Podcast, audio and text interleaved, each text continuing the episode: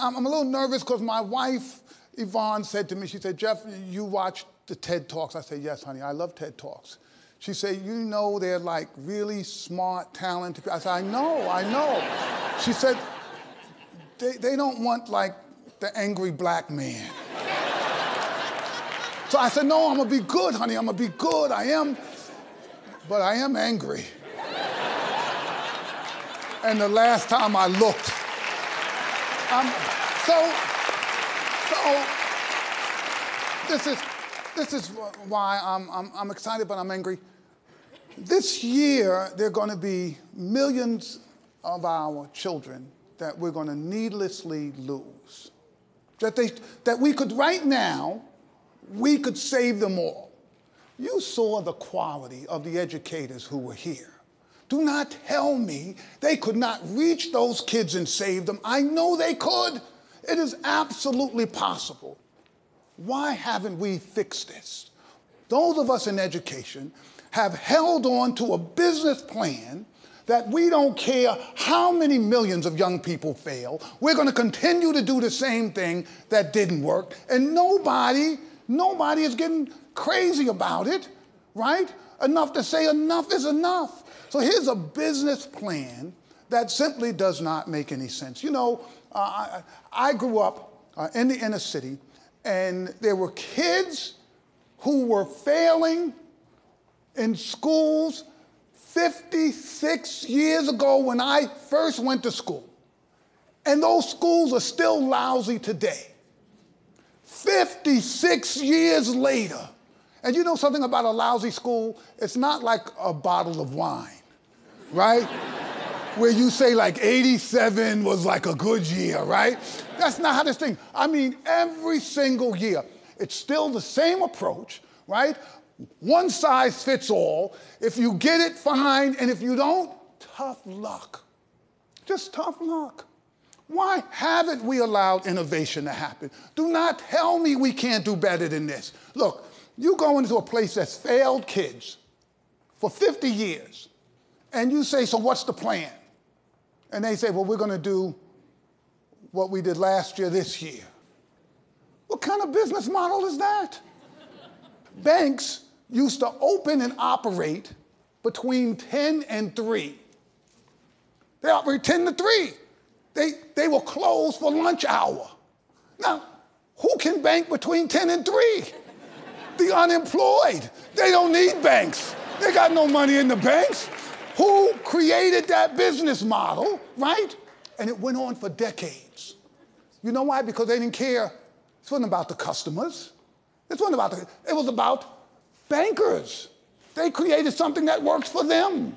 How could you go to the bank when you were at work? It didn't matter. Then they don't care whether or not Jeff is upset he can't go to the bank. Go find another bank. They all operate the same way, right? Now, one day, some crazy banker had an idea maybe we should keep the bank open when people come home from work. They might like that. What about a Saturday? What about introducing technology? Now, look, I'm a, I'm a technology fan, but I have to admit to you all, I'm a, little, I'm a little old. So it was a little slow, and I did not trust technology. And when they first came out with those new contraptions, these tellers that you put in a card and they give you money, I was like, there's no way that machine is gonna count that money right. I am never using that, right? So, so technology has changed. Things have changed. Yet, not in education. Why? Why is it that when we had rotary phones, when we were having folks being crippled by polio, uh, that we were teaching the same way then that we're doing right now. And if you come up with a, a plan to change things, people consider you radical. They will say the worst things about you. I said one day, well, look, if the science says, this is science, not me, that our poorest children lose ground in the summertime, right? You see where they are in June, you say, okay, they're there. You look at them in September, they've gone down. You say, woo. So I heard about that in 75 when I was at the ed school at Harvard. It was, I said, oh, wow, this is an important study because it suggests we should do something. Every 10 years, they reproduce the same study.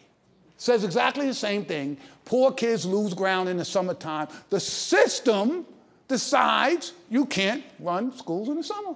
You know, I always wonder who like makes up those rules?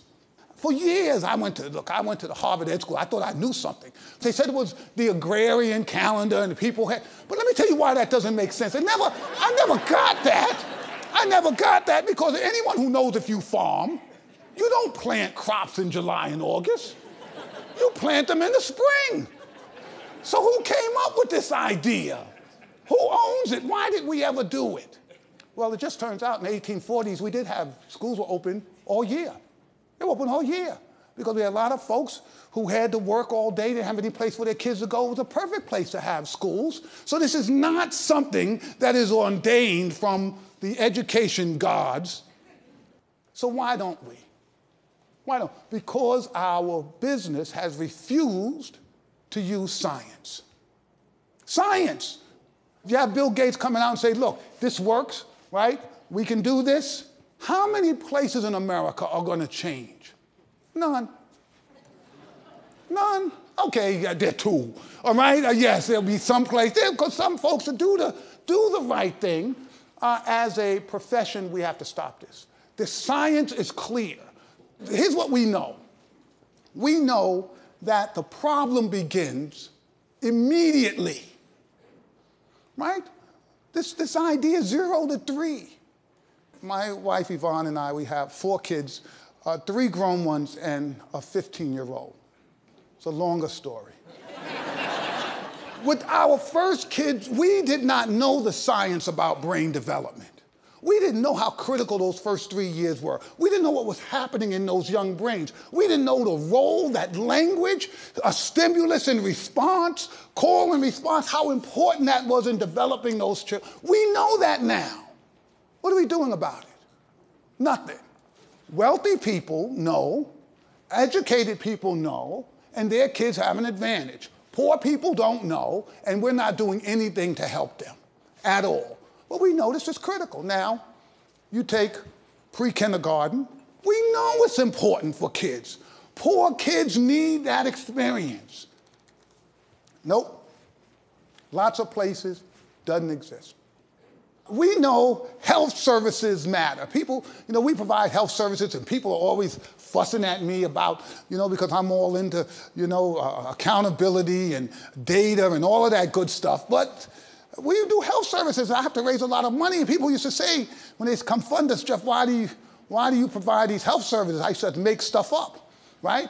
I'd say, well, you know, a child uh, who uh, has cavities is not going to uh, be able to study as well. And I had to because I had to raise the money, right? But now I'm older, and you know what I tell them? You know why I provide kids with those health benefits and the sports and the recreation and arts because I actually like kids. right? I actually like kids. Right? But, when they really get pushy, people really get pushy, I say, I do it because you do it for your kid. And you've never read a study from MIT that says giving your kid dance instruction, right, is going to help them do algebra better but you will give that kid dance instruction and you will be thrilled that that kid wants to do dance instruction and it'll make your day. And why shouldn't poor kids have the same opportunity? It's the, it's the floor for these children. So, so here's, here's the other thing. I'm a tester guy. I believe you need data, you need information, because you, you work at something you think is working and you find out it's not working right? I mean, educators, you work, you say you think you got it, you're great. No, and you find out they didn't get it. Uh, but here's the problem with testing. The testing that we do, we're going to have our test in New York next week, right? It's in April. You know we're going to get the results back? Maybe July, maybe June. And, and so, and, and the results have great data. They'll tell you Raheem really struggled, couldn't do two digit multiplication. And it's so great data, but you're getting it back after school is over. And so, what do you do? You go on vacation. you come back from vacation, now you've got all of this test data from last year. You don't look at it. Why would you look at it? You're going to go and teach this year. So, how much money did we just spend on all of that? Billions and billions of dollars for data that it's too late to use it. I need that data in September. I need that data in November. I need to know you're struggling, and I need to know whether or not what I did corrected that. I need to know that this week. I don't need to know that at the end of the year when it's too late, because in my older years, I've become somewhat of a clairvoyant. I can, I can predict school scores. You take me to any school, I'm, I'm really good at inner city schools that are struggling, and you tell me last year, 48% of those kids were on grade level. And I say, okay, what's the plan? What did we do from last year to this year? You say we're doing the same thing. I'm gonna make a prediction. This year, somewhere between 44 and 52% of those kids will be on grade level, and I will be right every single time, right? So we're spending all of this money, but we're getting what? Teachers need real information right now about what's happening to their kids. The high stakes is today because you can do something about it. So here's the other issue that I just think we've got to be uh, concerned about. We can't stifle innovation in our business. We have to innovate. And people in our business get mad about innovation. They get angry if you do something different. If you try something new, people always say, you all in charter schools. Yeah, it's charter. Let's try some stuff. Let's see. This stuff hasn't worked for 55 years. Let's try something different. And here's the rub. Some of it's not going to work. You know, people tell me, yeah, those charter schools, a lot of them don't work. A lot of them don't. They should be closed. I mean, I really believe they should be closed. But we can't confuse figuring out the science and things not working with we shouldn't therefore do anything. Right? Because that's not the way the world works. You think about technology. Imagine if that's how we thought about technology. Every time something didn't work, we just threw in a towel and said, let's forget it, right? You know, they convinced me, I'm sure some of you would like me, the latest and greatest thing, the Palm Pilot. They told me, Jeff, if you get this Palm Pilot, you'll never need another thing. That thing lasted all of three weeks. It was over. I was so disgusted I spent my money on this thing. Did anybody stop inventing? Not a person, not a soul. The folks went out there, they kept inventing. The fact that you have failure, that shouldn't stop you from, from pushing the science forward. Uh, our job as educators, there's some stuff we know that we can do, and we've got to do better the evaluation. We have to start with kids early. We have to make sure that we provide the support for young people. We've got to give them all of these opportunities. So that we have to do. But this innovation issue, this idea that we've got to keep innovating until we really nail this science down is something that is absolutely critical. And this is something, by the way, uh, that I think is going to be a challenge for our entire field. Uh, America cannot wait another 50 years to get this right. We have run out of time. I don't know about a fiscal cliff, but I know there's an educational cliff that we are walking over right this very second. And if we allow folk to continue this foolishness about saying we can't afford this, so Bill Gates says it's going to cost $5 billion. What is $5 billion to the United States? What did we spend in Afghanistan this year? How much, how many trillions, when, when the country cares about something, we'll spend a trillion dollars without blinking an eye. When the safety of America is threatened, we will spend any amount of money. The real safety of our nation is preparing this next generation so that they can take our place uh, and be the leaders uh, of the world when it comes to thinking and technology and democracy and all that stuff we care about, uh, I dare say it's a pittance, it's a pittance uh, what it would require for us to really begin to solve some of these problems. Uh, so uh, once we do that, I'll no longer be angry. so you guys, right, help me get there. Thank you all very much. Thank you.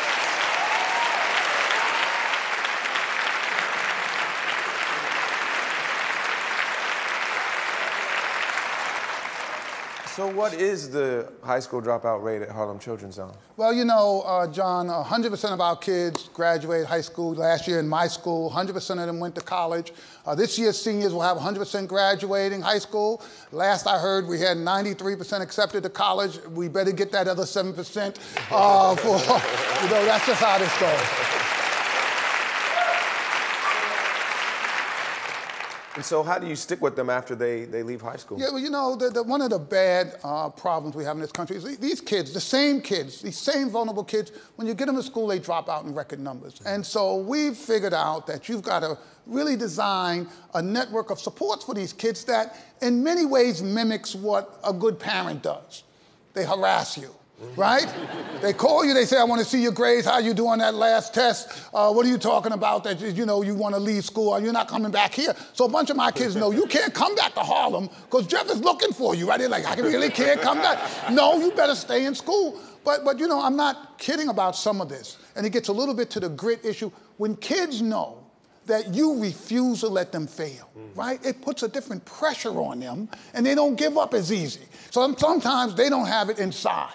And they're like, you know, I don't want to do this, but I know uh, my mother's going to be mad. Or well, that matters to kids and it helps get them through. We try to create a set of strategies that gets them tutoring and help and support, but also a set of encouragements that say to them, you can do it, it is going to be hard, but we refuse to let you fail.